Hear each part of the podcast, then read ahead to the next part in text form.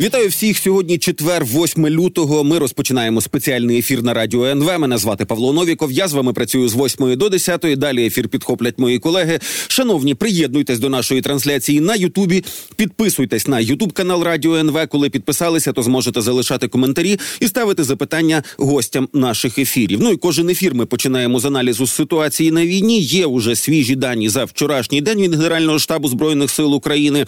Отож, орієнтовні втрати за вчорашній день мінус 910 окупантів, мінус 11 їхніх танків, мінус 20 бойових броньованих машин, мінус 24 артилерійські системи, мінус один засіб ППО. Ну і мінус один гелікоптер. Там ще є кілька різних цікавих мінусів. Подивіться, будь ласка. Ну а зараз будемо розбиратися, що ж у нас відбувається. З нами на зв'язку ветеран російсько-української війни, майор запасу Олексій Гетьман. Пане Олексію, вітаю в ефірі. Слава Україні. Героям слава, добрий ранок.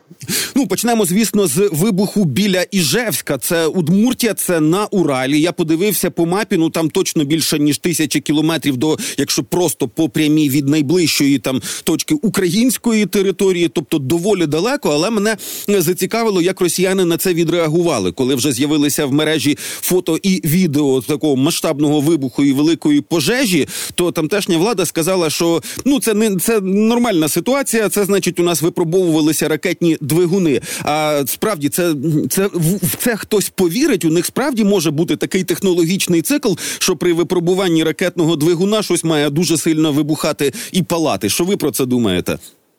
Ну, це неправда. Там е, дуже цікаво було дивитися це відео. І Люди, які його знімали, вони коментували. Ну, звісно, коли знімаєш телефон і щось коментуєш, вони казали, Боже, що це відбувається російською мовою, звісно.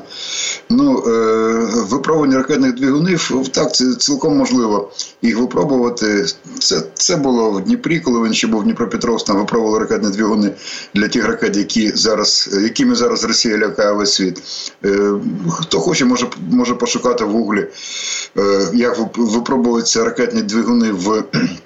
Наприклад, Сполучених Штатах в інших країнах, ну це це там дійсно е, дуже гучно, але ну на те, що було е, в Ижевську, це зовсім не схоже. Ну вони так притягнули за вуха, що що тільки їм перше прийшло в, в голову, і таким чином намагаються заспокоїти місцеве населення. Ну це це не це точно, що не було не випробування ракетних двигунів. Що це було?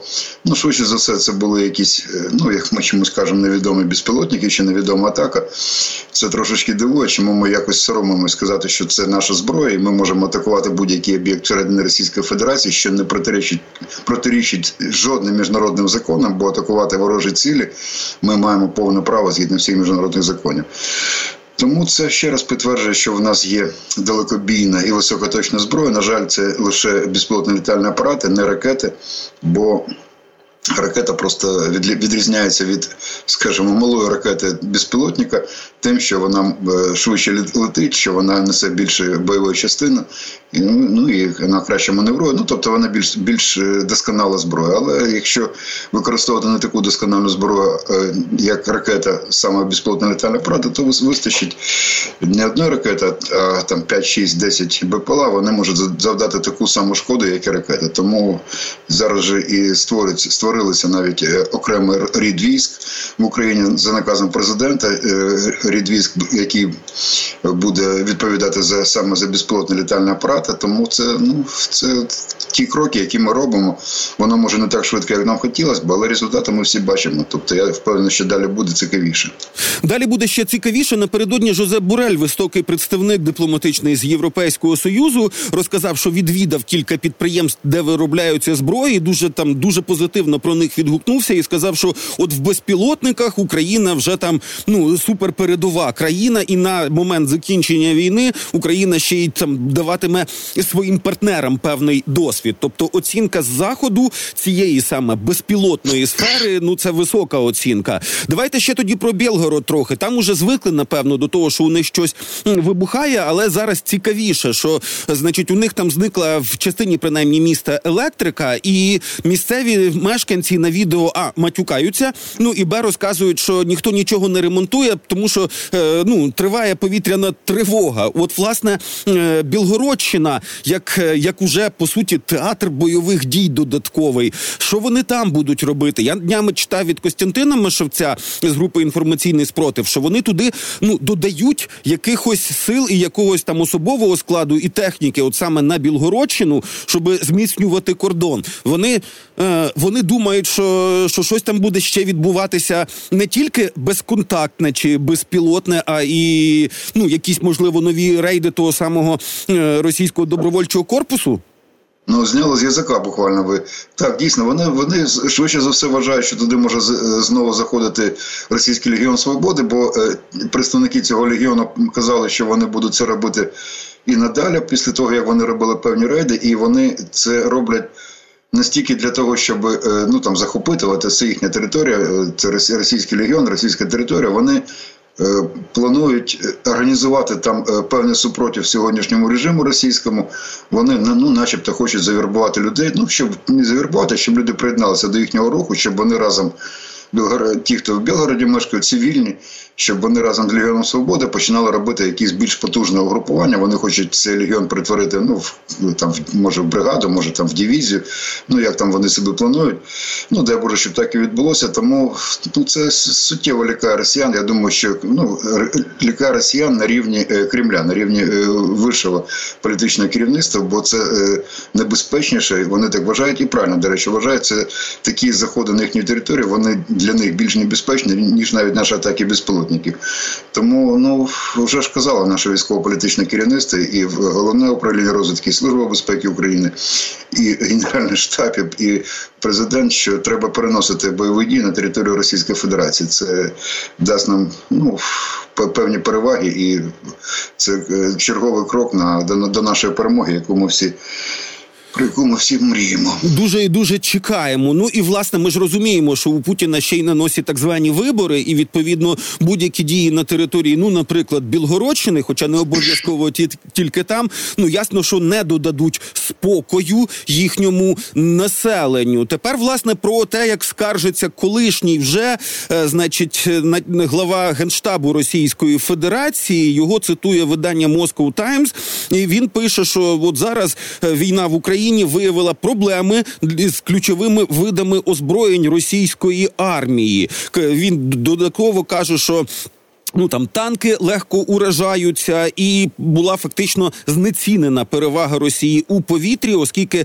завдання придушення протиповітряної оборони української виявилося нерозв'язаним. Те, що ця людина зараз дозволяє собі критично висловлюватися, це ну це такий, як на мене, вчинок трошки е, е, е, самовбивчий, тому що критика будь-яка в Росії не сприймається. Навіщо це навіщо це говорять? Щоб просто ну випустити пар.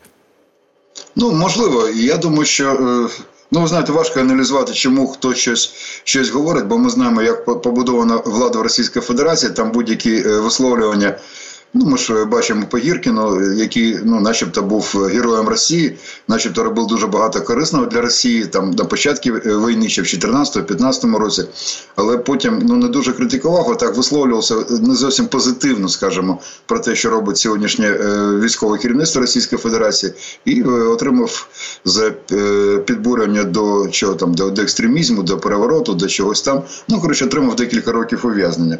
В Росії дійсно небезпечно висловлювати свою думку.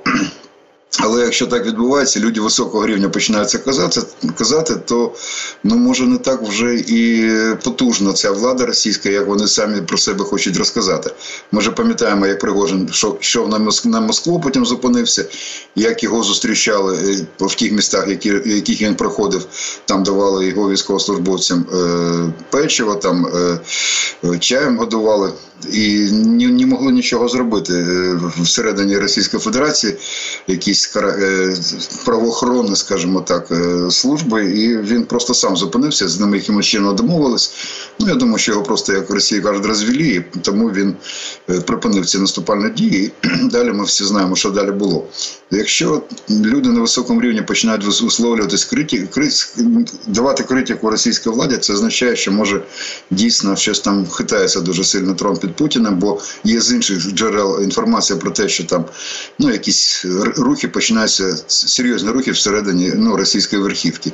Може, Путін і не дотягне до до цих виборів, може там все, все відбудеться так, як ми прямо зараз і не очікуємо.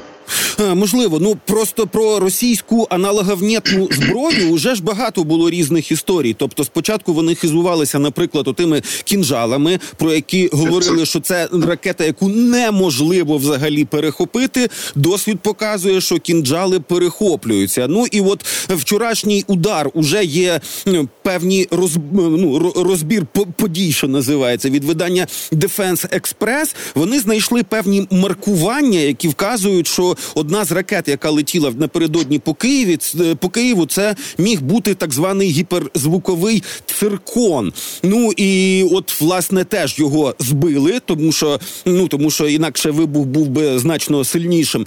І відповідно, що ми маємо розуміти про, е, про, про оцей випадок? Це щось унікальне, чи справді у Росії? А ми пам'ятаємо, що там декілька людей вже сидять, е, ну які відповідали за розробку певних озброєнь. Що це у них просто з розробками не так все райдужно, як вони розказували. Ні, ну вони брешуть, як дихають. Е, да, дійсно, вони про кінжал розповідали, що це зброя, яку неможливо перехопити сучасними навіть перспективними засобами протиповітряної оборони. Зараз це ракета Циркон, це по великому рахунку протикорабельна ракета, вона не така далекобійна там 400-600, по деяким оцінкам до 1000 кілометрів вона може долати відстань. Вона так вона швидкісна. Ну вони вже не не, не пишуть, що вона е, літає зі швидкістю 10 махів. Як вони писали про е, кінжал, вже 9 махів, 8-9 махів. Тобто це приблизно ну 3 км за секунду, десь 10-11 е, тисяч кілометрів за годину. Тобто така швидкість швидкісна ракета, бойова частина там 400, ну півтонни. Е, ну і начебто її теж неможливо перехопити. Але якщо ми аналізуємо уламки, ці ракети на землі, е, а не після вибуху, десь в якомусь туди, куди вона була спрямована, ну, це означає, що вона так само перехоплюється зенітно-ракетними комплексами Петріот, наприклад. Ну, цілком можливо, що саме цей ЗРК і цю ракету знищив. Ну, по тим характеристикам, які вони самі росіяни надають, вона трошечки гірша, ніж кінжал, по тим характеристикам, які надавали ми про кінжал. Тому це ну це дійсно це гіперзвукова, це небезпечна балістична ракета, але ну чогось такого назвати її невразливою тепер уже не можна. Ну, коли ми вразили, назвати невразливою, ну росіяни все одно будуть казати, що це що ви все врете, ми все, все не так. Коротше, ну господи.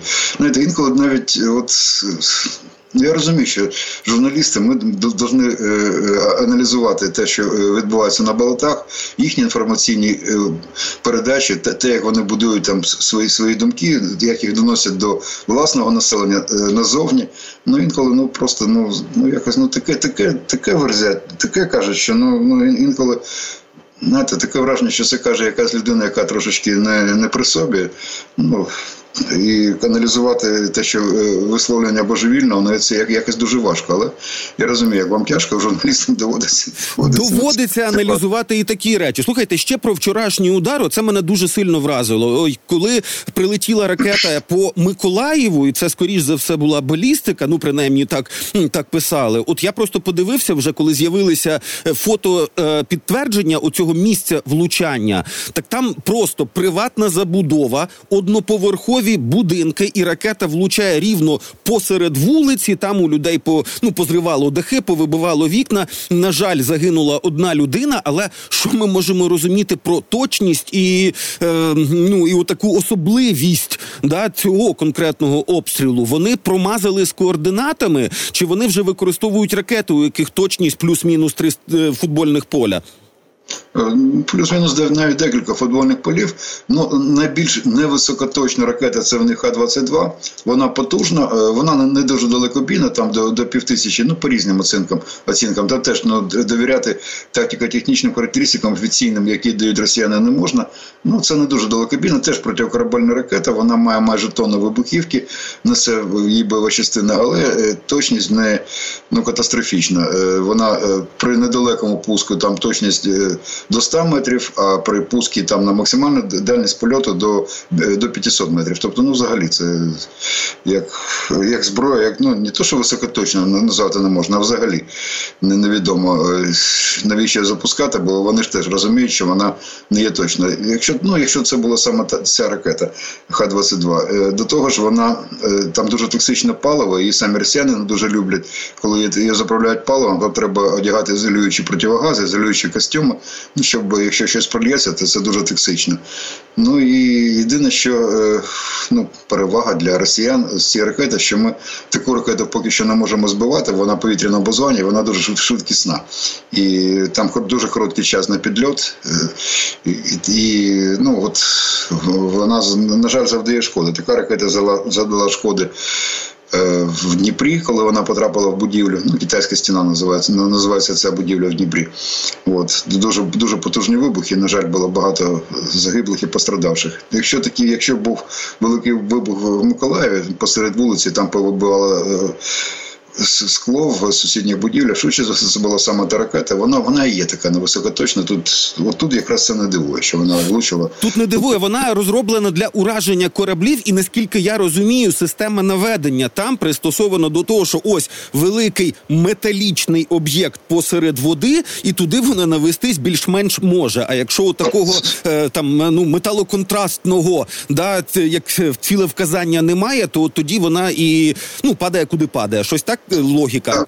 Це це не, не, не логіка, це цілком правильно, тому що вона має має е, влучати в металевий предмет, який відбиває електромагнітні хвилі, хвилі, і по цій відбитому сигналу з електромагнітному відбити електромагнітні хвилі від е, металевого об'єкту, великого металевого об'єкта, корабль, навіть маленький корабль це великий металевий об'єкт. Ну, з точки зору, там, наприклад, літак, там він вже набагато менше, чи там БПЛА взагалі маленький. А це великий великий об'єкт. Тим більше він е, ця ракета вона була не просто для проти проти кораблів, а проти авіаносів. Це дуже великий е, металевий об'єкт, де вона могла влучити, бо вона підкориговувалась би завдяки відбитому відбиту електромагнітної хвилі. Коли такого не, нема, коли цивлян це ну щось на землі знаходиться, вона ну вона його по великому рахунку не бачить, летить так, як там було прописано всередині внутрі так звана інерційна система керування. Ну як прилетіло, так прилетіло.